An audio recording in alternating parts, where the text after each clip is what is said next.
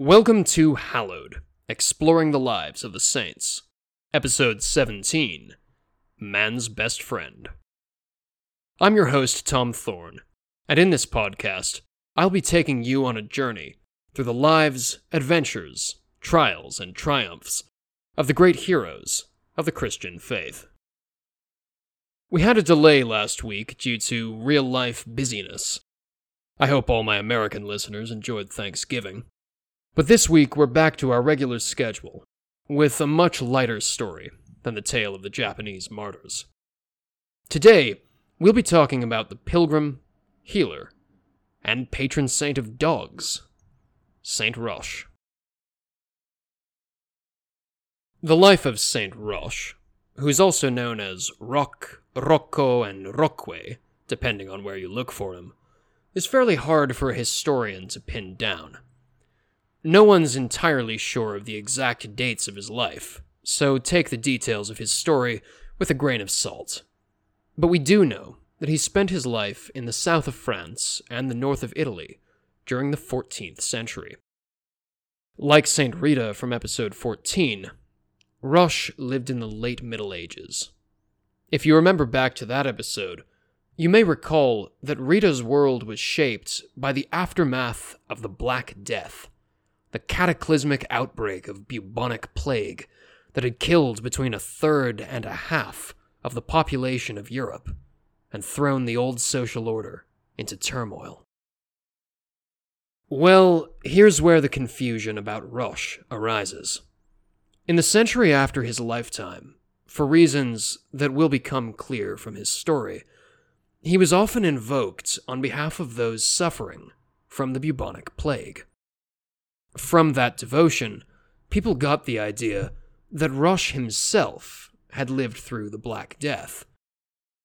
But the earliest accounts of his life say that he died in 1327, a full 20 years before the first arrival of the bubonic plague.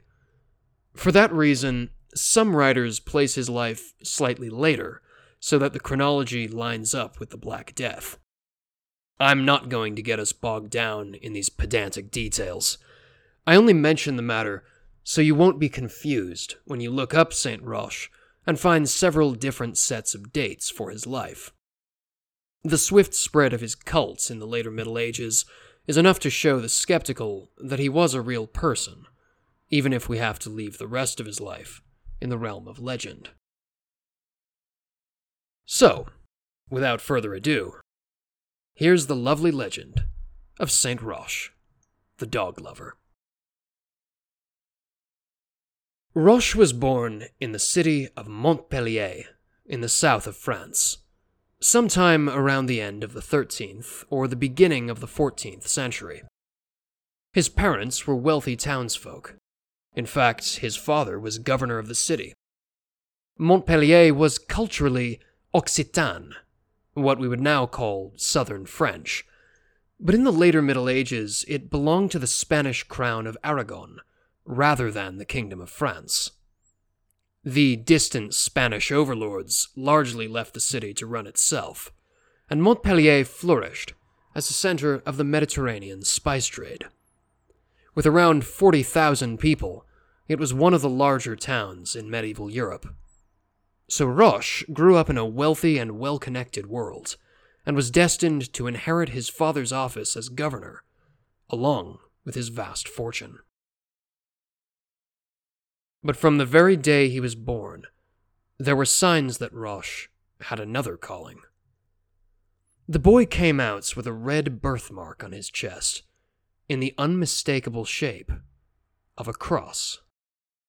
His mother, a deeply pious woman who had long struggled to conceive, took that as an indication that her prayers to Our Lady for a child had at last been answered. She raised her son as a devout Catholic, not as much of a no brainer as it may sound, as the south of France had been a hotbed of the Cathar heresy only a few generations earlier. If you'd like to hear more about that story, you can go back and listen to episode 9 on St. Peter the Inquisitor. For our tale today, What matters is that Roch's mother was a practicing Catholic at a time and place when that didn't go without saying. As he came of age, Roch followed his mother's path of devotion to the faith, fasting twice a week and dreaming of going on pilgrimage to Rome. The red cross on his chest continued to grow, along with his reputation for holiness. When, at the age of twelve, he lost his aged father, Roch promised that he would use his inheritance to care for the needy. And when, at the age of twenty, he lost his mother as well, his future was already clear.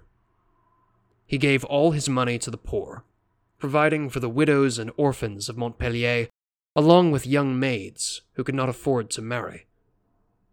Then, naming his uncle as governor of the city in his place, Roch donned the brown pilgrim's garb of a Franciscan tertiary, the same third order of laymen that would later include Blessed Lucien Botovasoa, and embarked on his pilgrimage to Rome.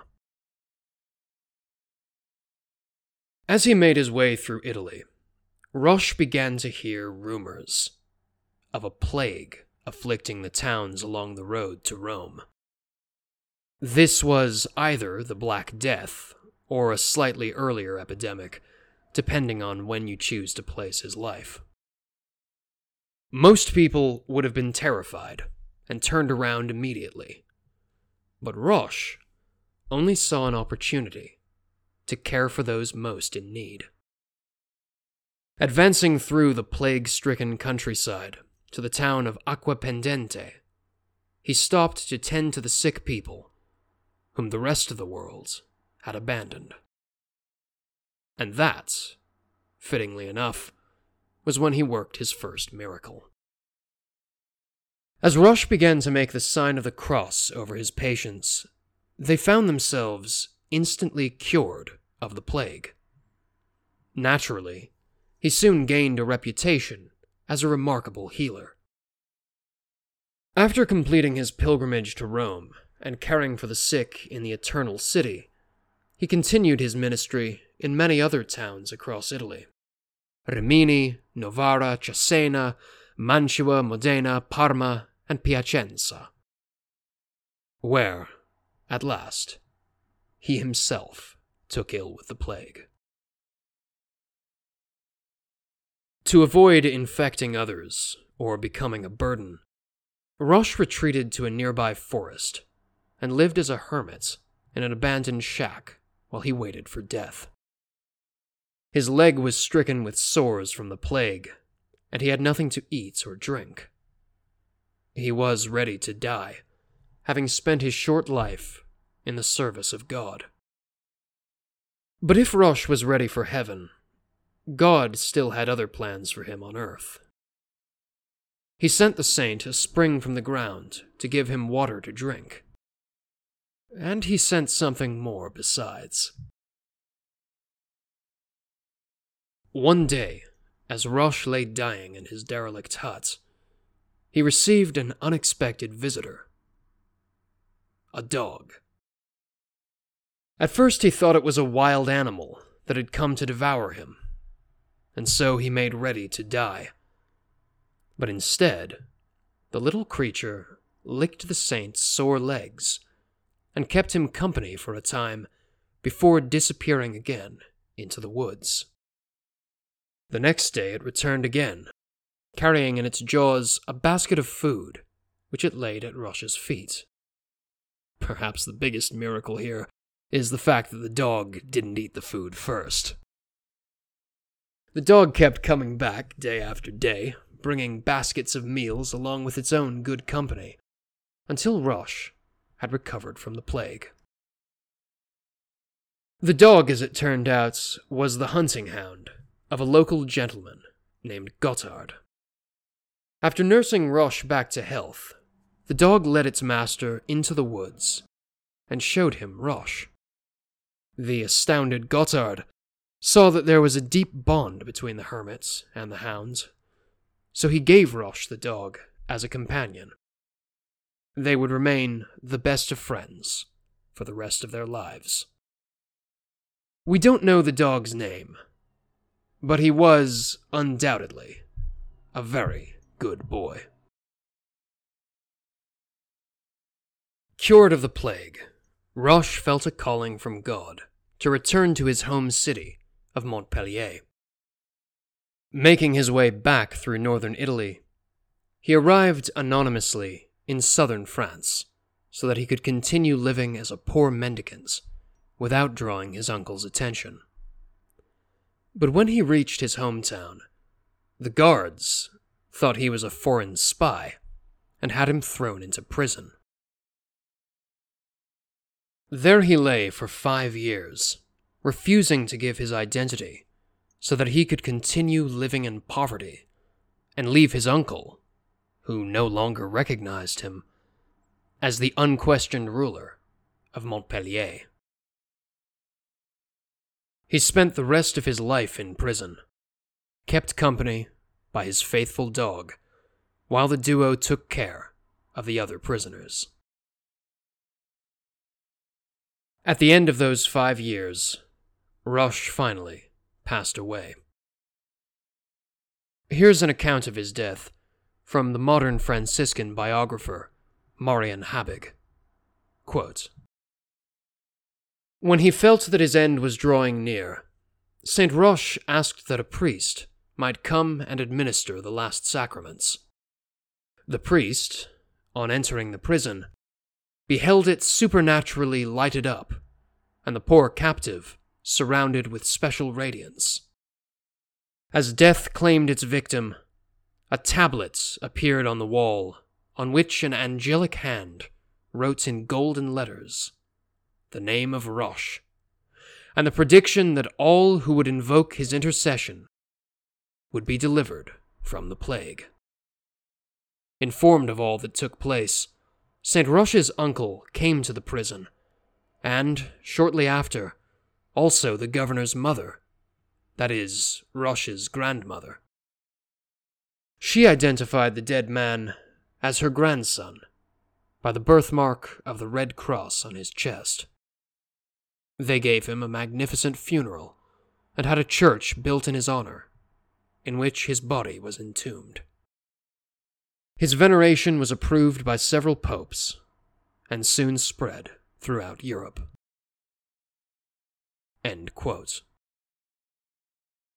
We don't know what became of his dog after he passed away, but I'd like to imagine that a friend of St. Roch was treated with all the honor he deserved. It's no surprise that the cult of St. Roch spread so quickly across late medieval Europe. Given his miraculous healing powers, which we're told he used not only for plague victims, but even for sick and wounded animals during his time in the woods, it was only natural that he should be seen as a patron of the infirm and those who cared for them during the age of the Black Death, whether or not he himself lived through that epidemic. His legacy was cemented in 1414, when the bishops of the Catholic Church were gathered at the city of Constance, in Switzerland, to end the crisis known as the Papal Schism. For over three decades, there had been several contenders for the papacy. One was the actual pope in Rome, the other was a pretender set up as a puppet by the King of France, and a third claimed to reign from the Italian city of Pisa. As the bishops convened, an outbreak of bubonic plague swept through Constance. The situation was desperate. If the plague forced the bishops to call off the council, the papal schism might go on indefinitely, and the church would be left without a clear leader. But as soon as the fathers of the council prayed to Saint Roch, who had come to be seen as a patron of plague victims, the plague came to an end at Constance. And so, soon after, did the Papal Schism. Ever since then, Saint Roch has been venerated as a protector of the sick. His relics were originally housed in the Italian town of Voghera, but they were supposedly stolen by a friar in the 15th century and carried off to Venice, the great commercial power of the late Middle Ages, and a city with a long history of stealing relics, including the body of its patron, St. Mark. Whether or not that story is true, the cult of St. Roch was spread by the international merchants of late medieval Europe until he had become a global icon. Today, you'll find churches in his honor stretching from Glasgow in Scotland to Kerala in the south of India. Like St. Peter Martyr before him, Roch became a popular subject of Renaissance painting. His main attributes, or distinguishing features, are a wound on his thigh, caused by the plague, a pilgrim's hat and walking stick, and a dog holding a loaf of bread. I've included a link to a gallery of icons and statues in the show notes for those who'd like to see more. There's a lot we can learn from the brief but beautiful story of this saint. For one thing, he showed a selfless commitment to others in the face of a deadly plague, risking his own life for the sake of the sick. Without wanting to get my show cancelled, I'll just note that Roch did not go into lockdown when he learned about the plague. He was willing to give his life to tend to those in need, and he was not paralyzed by the fear of falling ill. Another lesson from his life, of course, is his love of animals. Roch reminds us that God gave us friends in many forms and some of the best have four legs. St. Roch is commemorated on the 16th of August in the Catholic Church. He is the patron of many causes, including plague victims, bachelors, the falsely accused, healers, pilgrims, and, of course, dogs and dog lovers. So be sure to give your best friend something special on the day after the Assumption. If you'd like to deepen your devotion to St. Roch, you'll find prayers and other resources in the show notes, along with links to our Patreon and my email address, where you can send questions on church history for our upcoming Q&A episode. As always, I'd like to thank the patrons who make this show possible. May St. Roch, pilgrim, healer, and lover of man's best friend, come to our aid now and always for the greater glory of our Lord, Jesus Christ.